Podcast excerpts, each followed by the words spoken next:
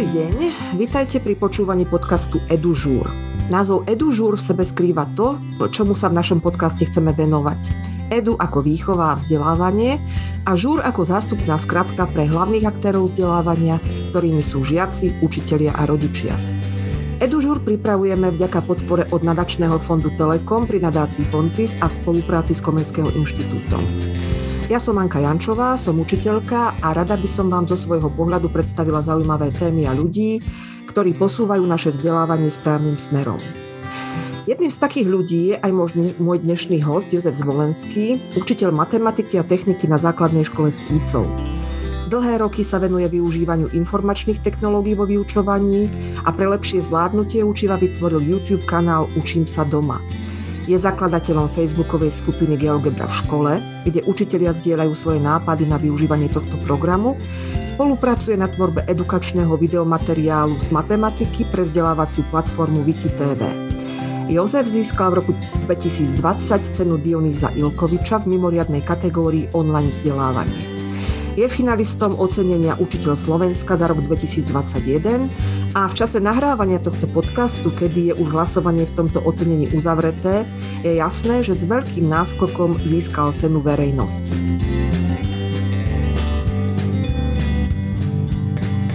Joško, vítaj. Ďakujem Anička za pekné privítanie. Zdravím všetkých poslucháčov. No, je ešte niečo, čo by si k tomu môjmu úvodu a tvojmu životopisu chcel doplniť?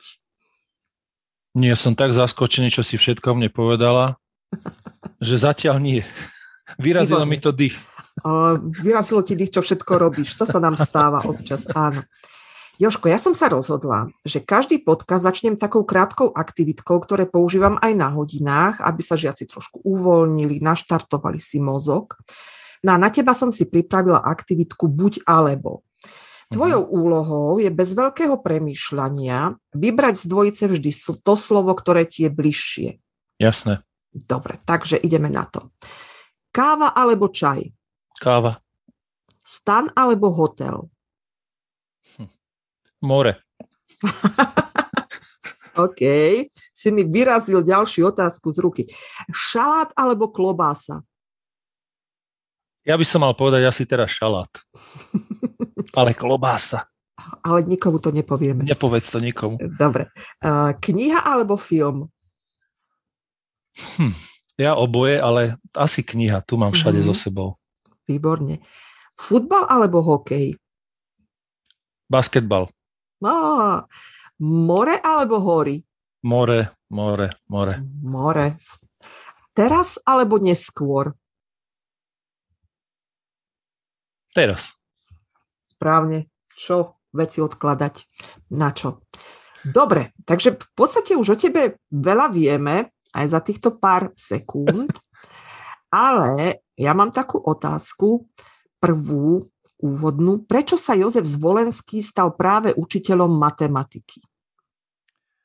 To je zvláštne, tá, to je tá otázka, tá klasická otázka. Vždy som nad tým rozmýšľal, lebo ozaj som sa k tomu dostal veľmi náhodne. Ja som začal, keď som končil gymnázium, tak ozaj som nevedel, kde je sever, kam mám ísť.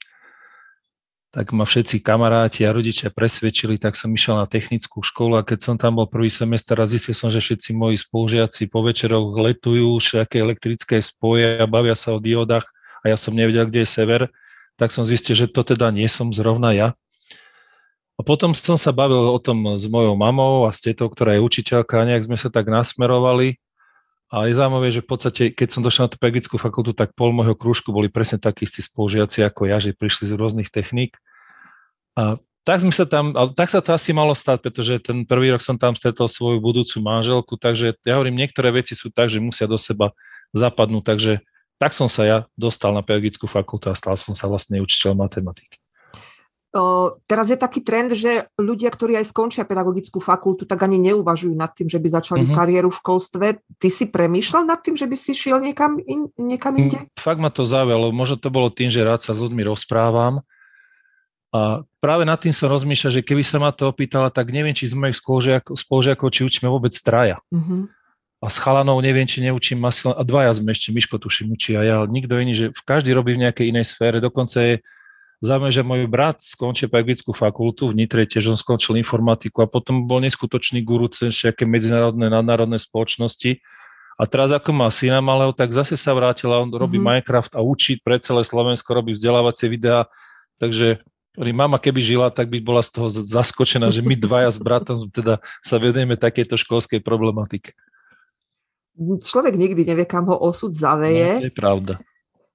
Joško, mnohé deti nemajú rady matematiku uh-huh. a aj v medzinárodných porovnaniach slovenské deti nedosahujú nejaké veľkolepé výsledky alebo v takých tých uh, oblastiach, kde treba to matematické myslenie uplatniť.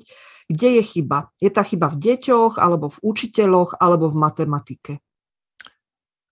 To je tiež taká otázka na veľmi široké, široký záber, pretože myslím si, že si to robíme aj sami. Ja teraz to nechcem ako ja zhodiť ako, ako človek, ale bolo, bol to nejaký taký, taký plagátik alebo tak, taká nejaká, nejaký obrázok, že deti si z toho dištančného vzdelávania nebudú pamätať, ako sa ráta niečo v mierke, ale aký mali pocit. Že mm-hmm. my tú matematiku vždy nejak tak podsúvame, že to je to nepríjemné. Nikto nepovie, mm-hmm. že chémia bola ťažká, fyzika bola zlá, slovenčina je náročná. Vždy to končí pri tej matematike, že ako keby sme to tým deťom podsúvali, že tá matematika je náročná a je ti to zbytočné pre život, alebo toto všetko sa nemusíš učiť. Takže časť je aj v tom, že tá spoločnosť vytvára stále taký nenápadný tlak na to, že, že to je niečo nepríjemné.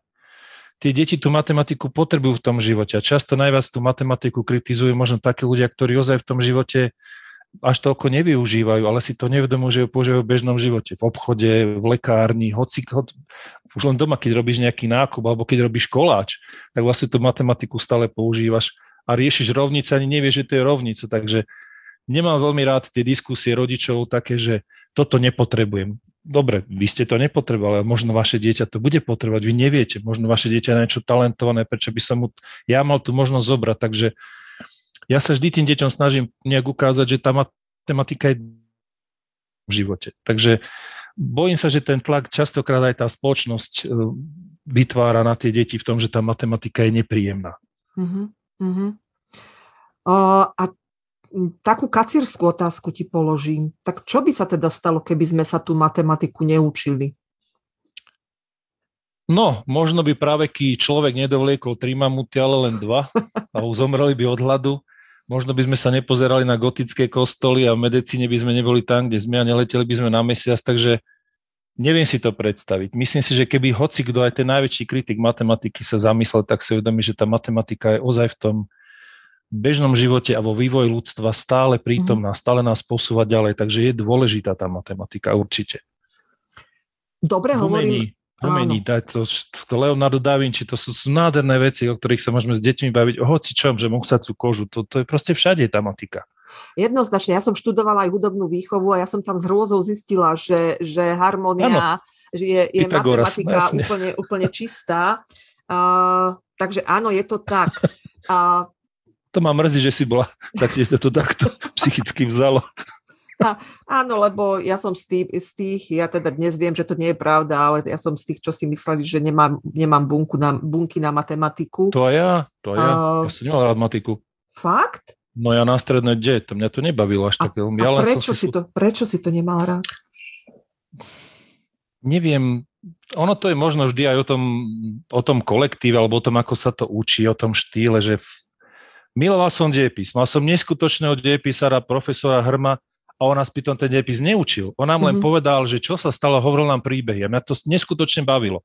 Ja som strašne chcel byť ako on, že ma to zaujalo, že na Vianoce nám donieslo vianočné pečivo z Izraela a to boli pre mňa ako tie príbehy. To je, to, mm-hmm. je mhm. to, čo človeka zaujme, nie že takto, takto, takto, takto. Že vlastne ja sa to tiež možno v podstate snažím tak učiť, aby to tie deti bavilo. To som sa práve chcela opýtať, že či teda aj ty rozprávaš príbehy na matematike. Samozrejme, oni vedia, že ja som výborný spevák, chcel som založiť nespevácky zbor, lebo všetky deti nechcú spievať, tak keď máme deň Matiek, ja teraz pripravím, že zoberiem len takých, čo nevedia spievať. Poznajú moju obľúbené piesne, ktoré mám, vedia v nich pokračovať, lebo ja si vymýšľam texty a hráme sa, majú tie deti, musí to byť pre ne zábavné. A vieš, to je to, že ja mám výhodu, že na dedine je výhoda v tom, že tie deti sú s tebou aj mimo keď ty si s nimi basketbal alebo niekde prespíte niekde v škole, že to berú, že to si urobila navyše a už ťa berú mm-hmm. ako kamaráta. Nie, mm-hmm. že ty musíš ísť, že nie, nemyslím teraz koncročný výlet, že celá škola na výlet, ale také, čo je pomimo, že majú spolu zážitok a oni ťa potom berú ako kamaráta, aj keď si to nevedomujú. To je to dôležité. To je mm-hmm. ten, nerobí to človek úmyselne, lebo mňa to fakt baví, ja sa s tými deckami, no proste je to pre mňa radosť. No. Je to z teba cítiť. A ja sa ale vrátim teda k tej matematike ešte v tom, mm-hmm. my učitelia vieme, že, že nie vždy sa snažíme tým, čo robíme v tej triede, rozvíjať len to, čo si tie deti uvedomujú, že rozvíjame. Mm-hmm. Hej? Že teda nie je len mm-hmm. o to, aby vedeli násobilku, alebo nie je len o to, ano. aby vedeli vyrátať rovnicu. Čo ešte sa rozvíja na matematike? To je dobrá otázka tiež. E, Samozrejme, logické myslenie, ja to, ja to mám tak spravené, že v mojej triede majú vždy deti šach, majú tam eh, tangramy, rôzne také logické hry, ktoré môžu hrať. A cez prestávky v podstate sa čast, dokonca, sa, dokonca sa mi stalo párkrát, že skončili písomka, do nezahráme si panu Češak, takže mal som Majka svojho žiaka, ktorý keď bol piatak, začal sa učiť šach, keď ma v devine porazil, nebolo väčšieho frajera, chodil po škole Takže to sú všetko také veci nenápadné, ktoré, ktoré tie deti zaujímujú. Ja som mal aj po triede napríklad veľa obrazov od impresionistov alebo od Leonardo da Vinci. Ja som hovoril, pozrite sa tam, všade je tá matematika ukrytá, alebo robili sme s deťmi vytrážde z kostolov, alebo sa venujeme teraz nejak gotike, že naraz si uvedomíme, že tá matematika alebo geometria, že aká je krásna, že to, to sú veci také, a keď ich to zaujme, vieš, alebo mám takú vec, že mám učebnic, keď už je veľmi zle, tak mám zahraní, mám učebnice matematiky z Japonska, a hovorím, pozrite sa, ale to sa učia aj Japonci sa to učia, aj Taliani sa to učia, aj Belgičania. To nie, že my máme ťažké, to sa učí všade. Ja ukážem im, ako to treba zriešiť a oni tie problémy a tie deti to zaujíme. Takže, no a samozrejme, keď sa dá, tak e, teraz vlastne, ako si spomínala tú geogebru, takže ja sa tiež s tým učím pracovať a je, pre nich je to úplne iné, pretože naraz vidia, že tá geometria sa môže hýbať. že vidia, ako sa to mení, keď menia rozmery toho, toho to zadanie, keď zmenia. Takže vytvárajú rôzne dláždice, je to, je to pre nich úplne iné. A sa ma potom na to pýtajú, že ich to zaujíma, že to mm-hmm. neberú ako, že sa učia, ale sa hrajú. Môžeme dvomi vetami vysvetliť, čo je GeoGebra? GeoGebra je v podstate nejaká aplikácia alebo program, ktorý je voľne dostupný na internete a množstvo učiteľov z celého sveta vlastne vytvára cez tento program veľmi zaujímavé geometrické aktivity. Dá sa to dokonca využiť takým spôsobom, že sú, dajú sa z toho spraviť rôzne úlohy, ktoré deti si môžu skúšať, alebo jeden pre druhého si vytvárajú také aktivity a vysvetľujú, ako sa, ako sa daná problematika dá zvládnuť. A pre mňa je to vždy zážitok, pretože na Slovensku, ja keď som študoval, tak to nebolo. Aj keď sa mm. teraz bavím s niektorými učiteľmi inými, tak teraz sa to dá niekde dorobiť na nejakej pedagogickej fakulte, ale tiež sa to berie ako okrav. Ja by som to dal normálne natvrdo ako nejakú časť matematiky, ktorá sa učí, že, lebo je to veľmi dobrá vec, samozrejme tam je problém v tom, že niekto povie, že mnoho iných programov, že ako by to bolo s vlastníctvom, s licenciami a s takýmito vecami, ale je to pre mňa zážitok, lebo tie decka mi povedia, pán učiteľ, ja som našiel na internete nejakého Španiela, ktorý v tom niečo robí a zase ja mám jednu obľúbenú intku, ktorej nerozumiem ani slovo, lebo to hovorí tej ich reči a má tam nejaké kanáriky, ale vidím, čo robí a snažím sa to potom s tými deťmi. Oni mi to tiež donesú, že aha, pozrite, pán čo som spravil, takže je to výborný program na geometriu. Dá sa to prepojiť tak, že cez mobil sa s tým dá pracovať, cez tablet, cez počítač. Fakt, mm-hmm. je, mhm. to, fakt je to veľmi pekná aplikácia. Mm-hmm. Uh, Joško, keď vstupujeme do triedy, tak si kladieme obyčajne dve otázky, že čo, čo idem učiť a ako to mm. idem učiť.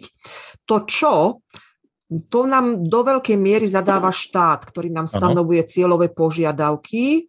To je, to je dokument, ktorý nám určuje, že aké vedomosti a zručnosti majú deti ovládať, čo ich my učiteľia sme ako povinní naučiť. E, ty už si sa toho tak trošku aj dotkol, keď si hovoril, čo robíš a čo by si bol rád, keby sa, keby sa ešte učilo treba aj na fakultách. Ako ty si spokojný s matematickými cieľovými požiadavkami? E, chýba ti tam niečo, alebo naopak je tam niečo navyše podľa teba?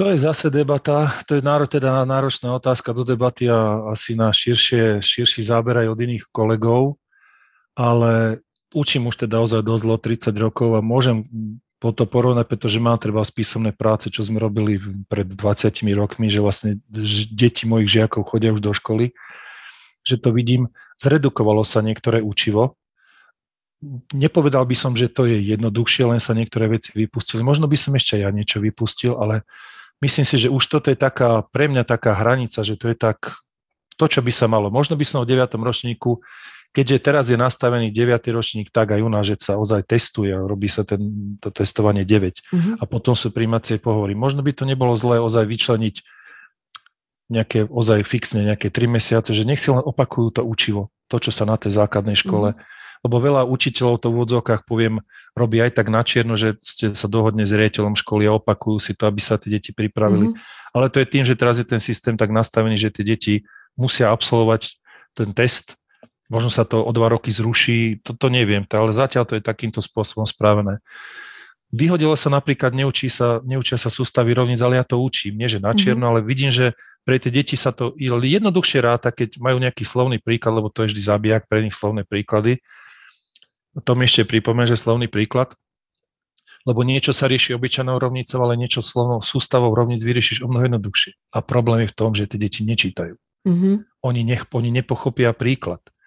A keď je niekedy testovanie 9 a v tom príklade je taký text na C štvrt strany a tam sa ďalšie tri príklady na to odvolávajú, oni si už nezapamätajú, čo sa tam čítalo, alebo to ani nedočítajú, lebo fakt majú problém s pochopením textu, lebo tie deti vôbec nečítajú. A to je, to je jeden z tých problémov, ktoré aj my v matematike vlastne pociťujeme pri slovných príkladoch. Čiže tá slabá čitateľská gramotnosť je dôvodom toho neúspechu pri slovných úlohách, alebo je tam ešte aj niečo iné? Určite aj iné, určite aj iné, pretože samozrejme, keď to dieťa nechápe tie súvislosti a no a problémy s nejakým zostavením tej rovnice, vieš, matematika je, ja to, ja to niekedy možno sa urazia učiteľ z iných predmetov, len matematika je taká, že tam Vieš, také niekto povie, že to neviem, ja som vtedy chýbal, tak tomu nepomôže, lebo matematika je ozaj ako veľký stroj ozubených koliesov. A keď sa niekto raz nenaučí záporné čísla, môže darmo vedieť super riešiť rovnice, naraz tam vyskočí záporné číslo aj v ťahu, lebo si s tým nepomôže. Čiže tam ozaj sú veci, že nejak tie deti im to ukázať, že to všetko, čo, to, čo tam je, sa raz dá niekde využiť a musí, lebo inak to koliesko nezapadne. Bude slovný príklad, nádherný, vieš celý postup, dá tam zle minuska, už to má, už to je zle čiže zlomky sa neučia, to sa, to sú také veci, že to dieťa si to uvedomí až keď je devia, takže aha, naraz, ej, toto, no, toto som vtedy, to, takže potom sa to doučujeme ešte takými rôznymi spôsobmi. Však to poznáš, ako to je, tak, takže nie je to jednoduché. Áno, lebo to je aj naša jazykárska veta, že to ako nedá sa, nedá sa nenaučiť sa jeden čas a potom ovládať mm-hmm. druhý. Hej? Tam má, takisto tá gramatika na seba nejakým spôsobom návezuje. Takže áno, všetko so všetkým súvisí a nikdy nevieme, čo budeme... Ale nemyslím si, že to je len, nemyslím si, prepáč, nemyslím si, mm-hmm. že to je len o tej čitateľskej gramotnosti, ale je to jeden mm-hmm. z tých problémov, ktorý, že tie deti a, e, nečítajú, vieš, ja keď som chodil do školy, my sme mali doma obrovskú knižnicu ja, mňa, mne mamička kúpala som knihy Zábava s matematikou a podobné veci. Ja som si to večer čítal, ja som sa s tým hral. Teraz detsko neudí s knihou. Každý mm. má v mm. ruke mobil. Nehovorím, že to by mala byť cesta, že vymyslieť nejaké apky cez ten mobil, lebo ten mobil mu z ruky nezoberieme. Oni sa ho už nevzdajú. Že niečo také ozaj vymyslieť, aby ne, oni sa k tým, neviem, či sa k tej knižke nejak tie deti vrátia, lebo to dospelý človek možno pocíti, že má rád vôňu tej knihy a že ju má rád v ruke a oddychne si pri nej tešilo by ma to, ale aj moji synovia začali čítať až neskôr. Oni musia vidieť, že ty máš knihy, hej, mm. že, že ťa to baví, že to môžu zobrať, kedy sa im chce. A nedá sa to nanútiť. Takže len to je na tých deťoch vidieť, že nečítajú, že proste ne, nevedia ten text pochopiť. A na jednej strane, záber. mi to je ľúto, že, že to teda takto je, ale na druhej strane cítim, cítim takú nádej v tom, že hovorí matematikár, že teda je toto potrebná vec, lebo Určite. asi toto naozaj treba nahlas hovoriť a som rada, že aj medzi mnohými našimi kolegami nastáva také pochopenie tohto a idú už aj do rodičovských radov, že teda áno, a bijú na poplach, že tá čitateľská gramotnosť naozaj nám tu robí šarapatu nie len v tom na slovenskom jazyku alebo na akomkoľvek jazyku, uh-huh. ale aj v rámci iných predmetov a vôbec v rámci logického kritického myslenia. Je to ano. tak. No, Leporelo ale, nestačí, tak. Presne tak. Uh, ale ako tie deti k tomu doviesť? Ako to teda učiť tak, aby ich to bavilo, aby chceli aj čítať, aj rátať, aj tak ďalej? Čo ty robíš, aby to tie decka bavilo? No rozprávam im príbehy o tých matematikoch, čom, čom to bolo zaujímavé, alebo dajme tomu, zober si, dajme tomu učivo, v 5. ročníku sa učia rímske čísla, rímske číslice, tak ja to mám nakresleného rím legionára, jak tam stojí, proste ako má na štíte, treba stoť, ako majú vlajku, vlajku s, tou, s tým číslom. Vysvetlím, aké to bolo náročné, keď nepoznali nulu, keď museli niečo vypočítať. A potom naraz, keď im poviem, že tak skúste v úvodzovkách cez zápalkové hlavlami vymyslieť nejaké, nejaké takéto hry. A to ich baví. Vieš, ja nás vidím, že nás už vedia, ako sa píše štvorka, ako sa píše desina, lebo tam to musia vymyslieť, aby to fungovalo a v podstate sa to tak naučia, takže dá sa to rôznymi spôsobmi. Mnoho učivé také, deti sa chcú pri tom hrať, oni sa chcú pri tom zabaviť. Nie všetko sa samozrejme dá, zabávať sa delením desatinného čísla desatinným číslom, tak to je bola už iná uchylka, ale sú rôzne veci, ktoré sa ozaj tým deťom dajú spraviť tak, aby mali z toho potešenie a ten zážitok to, to, toho prežitého, toho dobrého, čo ich zaujme. Mm-hmm. Uh, no a motivovaný by do tej triedy mali aj učiteľ. Uh-huh. Fakt je, že štát alebo spoločnosť nás nejako veľmi ako učiteľov nemotivuje. Čím si ty udržuješ to nadšenie pre tú prácu? Čo ti robí radosť v rámci práce? Ja som asi, ja som to, ja to často rozprávam, že možno som aj nejak takto chorý, lebo moji kolegovia proste pozerajú, či už odbil ten čas, že majú z domov, alebo odratávajú dni, kedy začnú prázdniny, tá dovolenka, ja zase cez prázdniny už ja sa sme, že už hovoríme ešte 3 dní ešte, ja proste do tej škole musím ísť. Ja, ja sa tam bavím, ja, ja sa s tými deckami smejem, keď mám prestávku, ja sa s nimi zahrám basketbal. Ja to berem ako druhú rodinu, lebo fakt na tej dedine to je iné. Neviem, ako to je v meste, ale proste ja ten kontakt s tými deťmi mám úplne iný. A výhoda je v tom, že možno tie deti sú ku mne aj otvorenejšie, sa ma opýtajú treba z nahodenia aj také veci, čo by sa nich neopýtali. Ja im mm. na to odpoviem, že to máme matematiku, že neberú to ako, že tak a teraz sa ideme tvrdo učiť matematiku, ale popri tom ja im niečo vždy porozprávam, poviem, keď mali sme obrázky z toho umenia, tak som povedal, pozrite sa, aj toto je robené takýmto spôsobom, že aby videli, že tá matematika nenásilne je ozaj všade, aby, mm-hmm. aby z nej nemali nejakého strašiaka, lebo to počujú všade, že teda matematika je a tá na tej škole ja a potom ťa to čaká, neviem čo.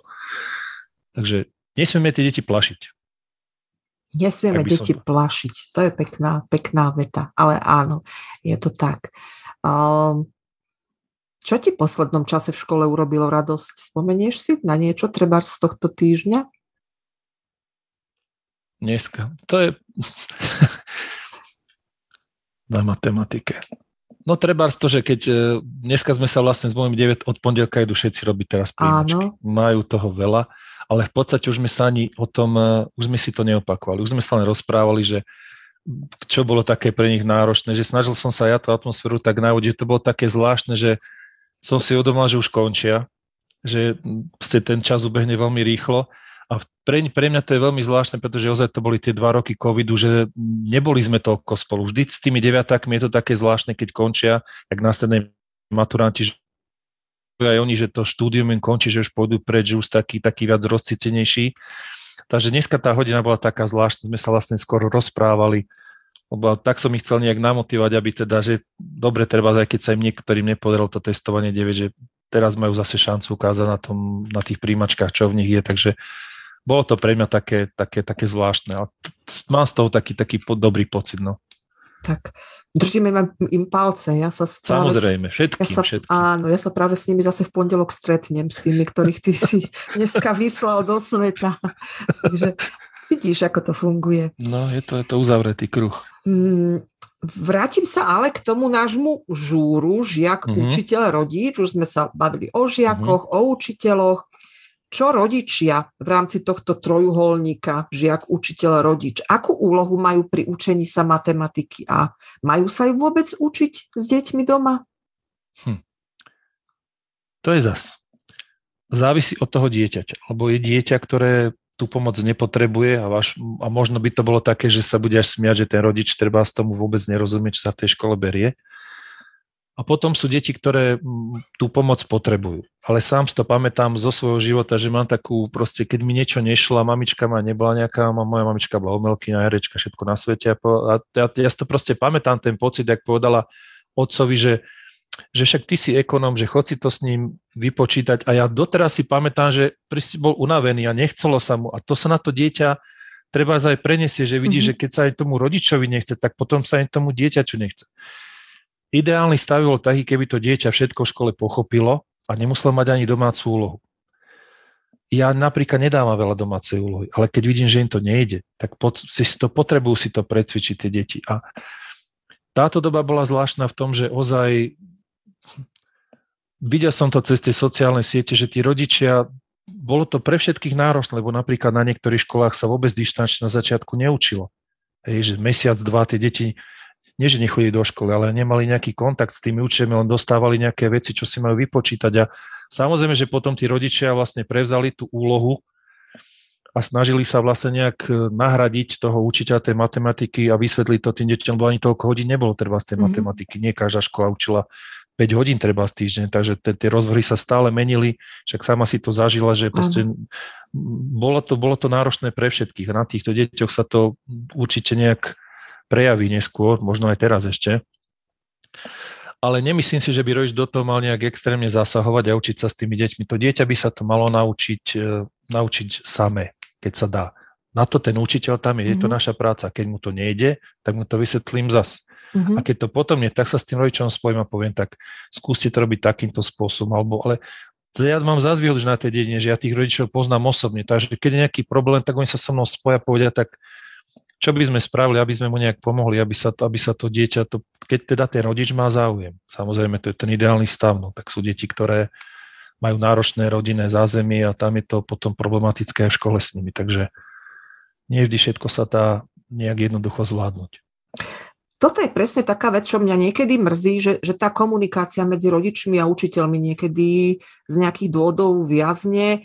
Možno sú tam aj nejaké také pozostatky z minulosti, že uh-huh. teda rodičia sa boja obracať na tých učiteľov, alebo zase naopak učitelia niekedy nevedia, ako odkomunikovať určité veci, ale že toto by fakt mnohé veci uľahčilo, že keby naozaj vedeli, vedeli tí rodičia povedať tomu učiteľu, dať spätnú väzbu, že áno, tuto, tuto cítime nejaký problém. Vieš, tam je ešte jeden problém v tom, že častokrát to vidím, že náhodou, keď nejaký rodič nie je spokojný s nejakým iným učiteľom, tak sa to bojí aj riešiť, lebo stále má v sebe nejak, mm-hmm. že ten teraz si sadne na, v úvodzovkách na toho môjho syna alebo dceru a že bude mu robiť ako nejaké prieky alebo dávať náročnejšie úlohy. Takže ono je to veľmi ťažká táto situácia v tom. Tá vždy bude, to sa nezmení touto dobou, to bude vždy. Tam skôr ide na to ozaj nájsť ten trojuholník nejak tak, aby to fungovalo, aby ten, ten vzťah bol čo možno najlepšie vyvážený, aby to pomohlo všetkým. Tak, aby sme si všetci uvedomili dieťaťu, tak. presne tak, že nám, ide, že nám ide naozaj všetkým o to dieťa a dali ostatné, ostatné veci nabok. Ale ty si spomenul sociálne siete mm-hmm. počas, počas pandémie. No a vlastne sociálne siete pomohli tvojim videám, kde ty vysvetľuješ účivosť matematiky sa dostať medzi, medzi aj práve rodičov. A teda tvoje videá sa stali veľmi populárnymi a nie jeden rodič ti je za ne veľmi vďačný. To práve bolo vidno teraz asi aj v tom hlasovaní učiteľa Slovenska. Ako sa stalo, že sa z Jozefa Zvolenského učiteľa zo Skicova stal youtuber?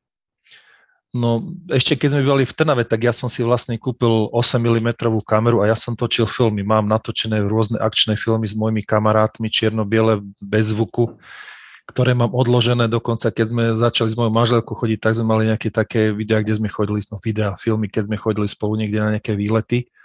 A vlastne keď som sem prišiel bývať na Skýcov, tak začal som točiť život v dedine. Mm-hmm oslavy, príjmanie, svete divadelné divadlo, keď hrali, tak ja som boli hlavný kameraman, tak majú podkladané všetky veci. Plus to, čo sme robili v škole, takže to máme taký obrovský archív, všetky Vianočné akadémie, Deň Matiek a takéto programy. No a potom v roku, neviem, 2011 to bolo, e, mal som takého žiačika, ja som to aj na tom stretnutí a mm-hmm. ten mhm. mal nejaké problémy a ja som vlastne, ma napadlo, však ja mu natočím jednu, to vysvetlenie učivo, to bola os uhla, myslím, alebo niečo podobné, tak som mu to video dal aby si to mohol pozrieť a potom vlastne, potom som to nejak neriešil, ale na vlastne ako keď nastala táto náročná doba, tak som si však ja vlastne, aj tak pozeráme na seba s deckami cez ten počítač, tak ja by som vlastne mohol to skúsiť točiť. Na začiatku to bolo také zábavné, lebo to dal aj takú fotku, ako som mal na metle od ručky pripevnenú kameru, lebo ten statý mi išiel tak cez plece, že to nebolo dobre vidieť a potom to bolo zase uhla, že všetci mi zase písali, že ako to majú pozerať, že musia mať vykrútenú hlavu, tak som si zase hľadal iné možnosti. No a vlastne tak som si uvedomil, ja som to začal točiť pre mojich žiakov, ale tým, že to bolo na tom YouTube a nejaký rodič sa na to opýtal, tak ja som to začal pridávať do zavretej školy. Mm-hmm. A naraz som zistil, že sa rodičia na to pýtajú a potom mi posielajú sami nejaké otázky a uvedomil som si, že im takto môžem vlastne veľmi rýchlo pomôcť nielen mojim žiakom, ale aj žiakom na iných školách, alebo viem, že učiteľa to treba z niektorí využívali, keď chceli dať na predsvedčenie domácej úlohy, takže celkom pekne sa to, nečakal som, že to až takto vlastne sa rozbehne. Aj ti niekto pomáhal z začiatku s tými technickými vecami, alebo, alebo teda toto? Nie, pretože taká... tým, že ja nestojím pred nejakou tabulou, ale nemám nejaké, nepo, ja k tomu nepotrebujem nejaké mm-hmm. náročné veci, takže vyslovene som si, najskôr som dostal za, za, v podstate keď som získal tú cenu, tak potom sa mi ohlásil prvý a posledný sponzor a dostal som jeden vizualizer, ale ten už mm-hmm. je mhm. rozbitý na mŕte, lebo to bolo cez taký citlivý USB port a už tým, že som ja s tým točil 4 razy, tak som to pokazil.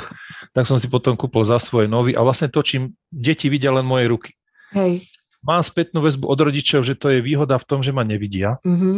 Že tie deti to neberú, že na nich niekto pozerá. Áno.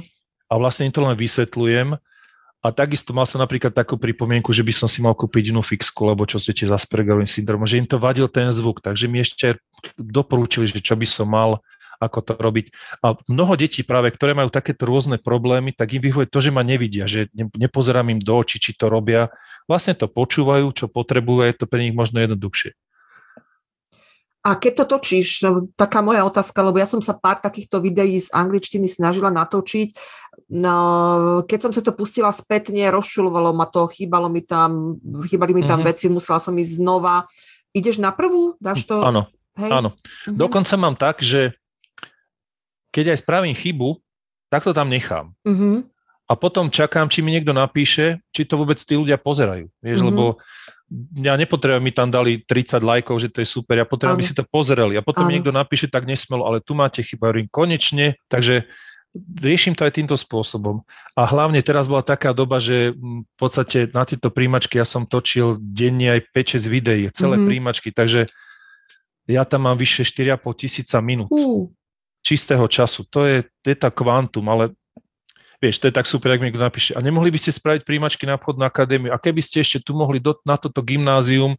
Takže bolo toho teraz veľa, Áno. ale bolo to pre mňa, že už som bol v takom leveli, že keď som sa aj bavil s mojimi žiakmi, tak už som bol tak rozbehnutý, že pozri, pán Šiel, spomalte, lebo už som išiel ako, že áno, toto bolo tam a to sa robí takto, to ide takto, kľud, dobre, takže Čiže žiaci si stopli pána učiteľa, dali si rewind a išlo sa. A, no a to som sa práve chcela opýtať. Oproti živej triede, má to nejakú výhodu tie videá? Výhoda je v tom, že to máš ako archív. Čiže mm-hmm. dajme tomu, teraz mám jedno dievčatko, ktoré je tiež na primácie pohovory a ona je také motovidielko. Proste tá matematika není je veľký priateľ, mm-hmm. ale sa snaží. A ona mm-hmm. mi, pán Šel, toto som si pozrel, on sa ma vždy na to pýta, aj keď skončím, hovorí, pán Šel, natočíte, čo sme dneska na tej hodine robili, lebo darmo si ty spravíš treba z poznámky na tej, na tej hodine, keď potom treba si tamto svete ako nezasvieti. Ale niekomu ozaj stačí, že si to môže na novo pustiť jedenkrát, druhýkrát a podobné. Že výhoda je v tom, že tých videí už veľa. A nie len moje, ale hovorím, pozrite si aj od iných učiteľov matematiky, lebo každý z nás to vysvetlil iným spôsobom. Niekto hovorí rýchlejšie, niekto to hovorí pomalšie, niekto obšírnejšie. Ja sa snažím ísť vždy k veci, akože aby to bolo krátke, lebo ja tiež nebudem pozerať niekto, jak mi vysvetľuje príklad 10 minút.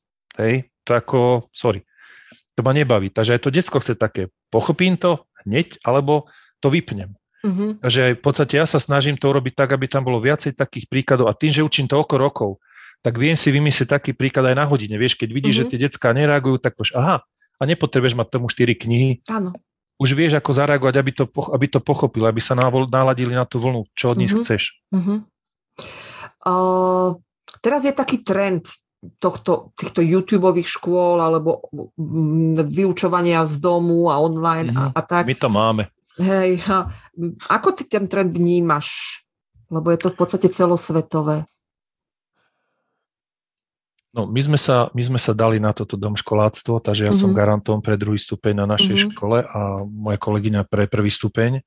Aj sme zobrali nejakých žiakov, bolo zaujímavé, že v podstate zobrali odstup, od, odišli od nás po, od po pol roku asi tretina alebo štvrtina, viac, vyše tretina tých žiakov, lebo sme boli nároční, že sme mm-hmm. chceli mm-hmm. viac. Je to na Slovensku, je to celé v plienkach. Lebo na Slovensku sa to zatiaľ, nie je to urobené tak, že tie deti musia byť online pripojené na hodine. Na Slovensku je to tak, že raz za pol roka prídu na preskúšanie ano. a či ten rodič to zvládne alebo nezvládne, tak to závisí na ňom. Mm-hmm. My sme napríklad robili tak, že sme im aj posielali písomné práce. Ale v podstate sme ich nemohli do toho započítavať, pretože mm-hmm. tam sa hodnotí len to, to poloročné hodnotenie. A na tom poročnom hodnotení, keďže sme, bola tá situácia, nemohli sme ich skúšať e, prezenčne, ale len dištančne, tak mm-hmm. už mhm. som počul, jak mamička mu tam Áno. šepká, vie, že to je také, v podstate si tí rodičia nevedomia, že tomu dieťaťu uškodia. Lebo dobre, tak dostane, nech má 4 jednotky a potom niekde príde a uvedomí si, že to vôbec nevie, že to je také, také taká falošná pomoc. Že mm-hmm. Je to dobrý nápad pre tých rodičov a pre tie deti, ktoré ozaj nemôžu chodiť do školy. Hej, z nejakých dôvodov, rozumných. Áno. Ale vyslovene, aby sa len učili takýmto spôsobom, tak m, mm, možno sa to nejak zmení, však je teraz možno rôznych takých e, aktivít a smerovaní, ako by sa vlastne to školstvo mohlo nejaký paralelný systém vytvárať, len školstvo je komplikované v tom, že to nejde takto.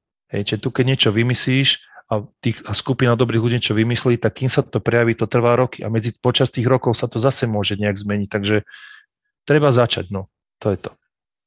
Treba začať a asi naozaj musí začať každý, kto cíti tú potrebu, že teda treba, treba nejaké veci meniť. Keď sa bavíme o tom, že teda áno, sú tu tie problémy, ja keď poviem ľuďom, že som učiteľka, tak často mi začnú rozprávať o tom, že o, aké sú tie deti dnes a ako vie s nimi oveľa viac problémov ako kedysi. Ty to ako vnímaš? Zmenili sa deti počas tvojej kariéry? Pozri, ja keď som chodil v Trnave do základnej školy, Lubo Sokolovský došiel, keď tretíka dopakoval, neviem, 7 ročník, chodil do školy na veľkú prestávku sa najesť a keď ho policajti naháňali po škole, deti sú stále rovnaké. Hej. Možno teraz stačí, keď nejaké detsko trika dobehne okolo lavice, už je ADHD. Takže možno niekedy si to sami komplikujeme takýmito vecami. Ale áno, je to iné v tom, že tie deti sú otvorenejšie. Skôr sa opýtajú sa, neboja sa opýtať, mm. Len určite na ne vplýva tá situácia, ktorá je vlastne, my sa musíme naučiť s demokraciou žiť. To ja hovorím stále, pretože deti počujú, keď rodičia sú, tá doba je náročná v tom, že ľudia treba nemajú prácu alebo sa boja, majú rôzne obavy z tej doby, nemyslím teraz len kvôli tejto, tomuto konfliktu, ale aj predtým. A tie deti to počujú a to sa na ne prenáša. Stačí, keď, ja viem, že my sme treba takí, keď, je, keď nejaká vláda má problém, tak vyhodí učiteľov, teraz všetci začnú nadávať na učiteľov, však to poznáš sama, a potom tie deti to tak berú. Takže toto všetko je jedna veľká spojená nádoba, kde sa to vlastne prejavuje a ja sa snaž, stále snažím tým deťom nejak ukázať, že to, to dobré, čo v tom živote je, že aby si nehľadali len to zle, lebo oni to, oni to všetko vnímajú. Mm-hmm. No som Čiže... sa od ADHD dostal k správam. No. A, ale to ma celkom zaujalo. Rozprávate sa aj na matematike o tom, čo sa deje vo svete? Keď, keď, tak, keď taká téma vyskočí, vyslovene nie, nedojdem s tým dotrieť, že to začnem rozprávať, ale deti sa popýtajú samozrejme. Ja zase to beriem tak, že je to základná škola, takže určite na strednej škole tie deti majú širší rozhľad a už majú viac, povedal by som, iný názor, hej, mm-hmm. nejaký svoj postoj k životu, takže tam je to trošku iné. Ale nesnažím sa tým témam vyhýbať, ale snažím sa vždy tak opatrne závisí podľa toho, aký je vek tých detí a čo, je, no, čo sú to za deti. Takže deti sa pýtajú na rôzne veci samozrejme, nielen na politiku aj či fandím ktorému klubu a takéto veci. Čo čítam a čo počúvam ako hudbu. Lebo cez, cez geometriu ja im púšťam hudbu. To môžu. Tady si spievajú, od metaliky im púšťam cez Mozarta, to je hoci čo, to vedem najlepšie, keď spievajú nahlas cez písomku, cez geometriu, tak to si neviem predstaviť, čo by sa stalo, keby tam raz nabil inšpektor a oni si tam spievajú niečo od Imagine Dragons, akú pesničku, takže... No, a, ne, a tak. Ne, neprekáža to niektorým? Nie. Pri mm. keď nie na písomke, keď mm-hmm. rysujeme. Keď mm-hmm. nie, nie, vieš, takže to sú tak, a keď áno, tak mi to povedia. Mm-hmm. Že mhm. zmente pesničku. A toto je demokratické, že vyberajú, vyberáš skladby ty alebo vyberajú oni? Už ich viem, ktorým môžem, ktorým môžem čo púšťať a ktorým nie. Niektorých to rozstyluje, ale tak nebudem im púšťať napríklad hudbu, keď počítame. To je samozrejme, Jasné. to vadí, hej, ale Jasné. keď sa rysuje, lebo ja to stále beriem, že to je kreslenie, Hej, že to, lebo každý, ty si taká istá ako ja, lebo ja som to hneď, keď sme mali, keď nejaký, ja si stále kreslím, aj keď niečo počom, mm-hmm. ja vnímam, ale kreslím si. A mne to nevadí, lebo vie, vieme, o čom to je, takže takisto ja sa im snaží vysvetliť, tak to presnejšie. Sú tie čary rovnejšie, ale stále si kreslíš. Hej, ono, ono je to aj dokázané, že to kreslenie nerozptiluje, ale naopak pomáha sa koncentrovať. Takže áno, nechajme deti aj dospelých kresliť. A uh, skočím k inej téme. Ty si teda získal cenu Dionýza Ilkoviča, to je ocenenie pre mimoriadných pedagógov za rok 2020. A tento rok teda si s veľkým náskokom vyhral hlasovaní verejnosti v rámci ocenenia Učiteľ Slovenska 2021. My sa uh, čoskoro dozvieme aj, aj ako to dopadlo celé uh, s Učiteľom Slovenska pre tento rok. Ale chcem sa opýtať, čo to pre teba znamená? Majú takéto ocenenia význam? No, to ocenenie od cena Dionýza Jokoviča bolo pre mňa obrovské prekvapenie, lebo som vôbec s tým nepočítal. Mm-hmm. Lebo mne zatelefonovali, ja som myslel, že to vybavili moji synovia, že to je nejaká, nejak, poznám ich kamarátov všetkých, tak som to bral, že to je ozaj nejaký žart. Až potom, keď mi tá pani povedala, že naozaj, však si pozrite, že teda sa vám takto a to je naozaj, tak až potom som ozaj uveril, že niečo také je zvláštne, že to bolo len v tom roku. Teraz mm-hmm. už mhm. taká, taká cena nie je. Takže mm-hmm. veľmi, veľmi to bolo pre mňa uh, také zadozúčinenie tej mojej práce, len pre mňa to malo taký šťastný nádych, pretože v tom období mi zomrela mamička na COVID, mm-hmm. ktorá dostala vlastne v nemocnici, ochorla, za 10 dní zomrela a v, v tom období vlastne bola tá cena aj malo byť to vyhodnotenie. Takže na jednej strane som bol z toho taký potešený, že som tú cenu vôbec získal ja, učiteľ na malej dedine a na druhej strane mi to bolo smutné, že to nezažila, že sa vždy hovorí, že Joško z teba bude učiteľ. Ja som nikdy neveril, ja som to bola tak, že ja, dobre, mamička, však vieš, ak to je. Že by ju to určite veľmi potešilo. Takže mm-hmm. to mi bolo také, proste to mi ostane tá spomienka taká, taká smutno veselá. A je, je to také zvlášť, také, stále to je pre mňa také, také zvláštne to obdobie. Že nejak, tak sama vieš, aké to je, že to nie je jednoduché. Mm. No bolo to pre mňa neuveriteľné a vlastne ma to neskutočne posunulo ďalej, lebo som si uvedomil, že asi, asi idem dobrým smerom, že dobre zafúkal vietor, vane vítr z hor, ako hovoril Zimmerman.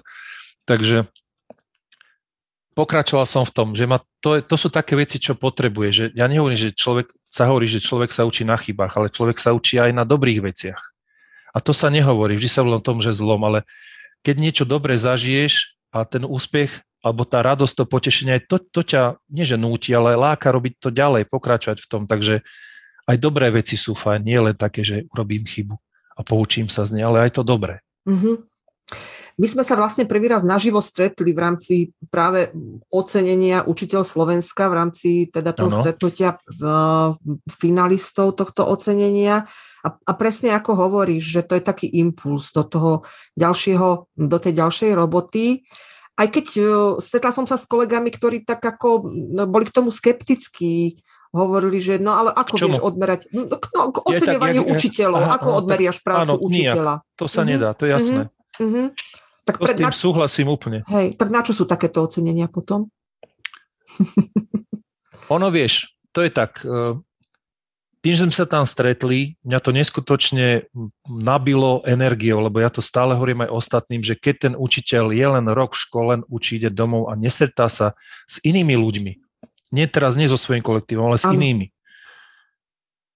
tak proste je frustrovaný, je nešťastný, lebo my sme najväčší hejteri na svete učiteľia, hej, to je, to, pro, to nech hovorí, kto chce, čo chce, ja to poznám sám, viem, že sa vieme tak niekedy vytočiť na hlúpostiach, hej, od, niekedy tých, z tých diskusí v zborovne aj odídem preč, lebo ma to proste vysaje to zo mňa tú energiu. Ono je to a tam aj tým, v tej že... Zaježovej to bolo geniálne, lebo vy ste boli všetci takí, vás to tešilo, sme sa, ja, ja som šťastný tam chodil, ja som tam dýchal ten vzduch, pre mňa, mňa to neskutočne pomohlo a mám takých učiteľov, kamarátov, chodte tam, chodte na takéto stretnutia, to vás posunie ďalej, potešíte sa z toho, nabie vás to na nejaké obdobie, lebo to sa zase minie, hej, tá energia, lebo zase vysavače prídu, ale to je to v tom úžasné. A tieto ceny samozrejme majú význam, pretože je to, je to z nejaké také pozbudenie pre ostatných učiteľov, že keď aj robia niečo navyše a všetci ostatní na nich zazerajú, na čo to robíš, nič z toho nemáš, nedostaneš za to odmenu, lebo nemáme peniaze na odmenu, my sme taká škola, nedostaneš za to nič a pomaly za to, že ty to robíš, teraz to aj my musíme ísť robiť, lebo potom to je také, že my nič nerobíme. Nepočúvajte ich. Robte si, čo vás baví, nájdete si niekoho, kto vám s tým pomôže, kto chce tiež, nájdete si ľudí, ktorí chcú. A to je pre mňa dôležité, lebo našťastie mám vždy v tom zbore niekoho takého, ktorý keď sa nechce, tak sa chce jemu. A zase opačne. Že presne mám tam také dve duše, že keby som povedal blbo, že poďme zajtra, spravíme toto v škole, tak oni ešte tam budú o dve hodiny skôr, aby začali. A to ja potrebujem, lebo o tom tá škola je. To nie je o tom, že tie deti učíš, ale že sa tam zažije, lebo to sú tie zážitky, čo, tie, čo nás... Po... A to isté aj učiteľov. Však vieš, ak tej záježovej to bolo. To je ozaj o tom, že niečo zažiješ že sa spojí s tými dušami takto nejak a vytvorí sa tam nejaká, nejaká harmónia, lebo aj tak sme každý rôzny. Niekto je pokojný, niekto je šibnutý, niekto je králik. No. tak, áno, David Králik je jeden, jeden z našich spolufinalistov v rámci Učiteľa Slovenska. Pozdravujeme. Ale je to naozaj tak, milí učiteľia, mm, ak sa cítite osameli v tej svojej profesii, lebo v tej triede naozaj sme takí sami, ako, vieš, nedá ti nikto spätnú väzbu nejako poriadne, tak sie, sieťujte sa, spájajte sa, Áno, chodte, chodte práve me, medzi, medzi iných a zistíte, že, že, že ste úplne v poriadku, že teda na svete chodí ešte viacero Áno, a keď ešte možno to vstúpiť, uh, predsa len už teda ten vek môj, ja už som naklonený, môj vek váh už je vyššie, takže týka sa to aj tých starších učiteľov, lebo o toto je viac, lebo sa hovorí, že sú vyhoretí a proste takéto v zahraničí tí majú až rok voľna a takéto veci. To je o tom, ako si to spravíš. Mm-hmm. Takže ozaj, títo, pre tých starších by to malo byť tak, nie že rátam, že ešte pôjdem, už nechcem ísť do dôchodku. Takže ja som tiež rád, keď sa stretnem s ľuďmi, ktorí ma nabijú. A toto mm-hmm. potrebujem, to sú proste moje baterky. Okrem detí. No. Áno, je to tak. Keby si dostal tú zázračnú moc, čo by si zajtra zmenil v tom školstve slovenskom?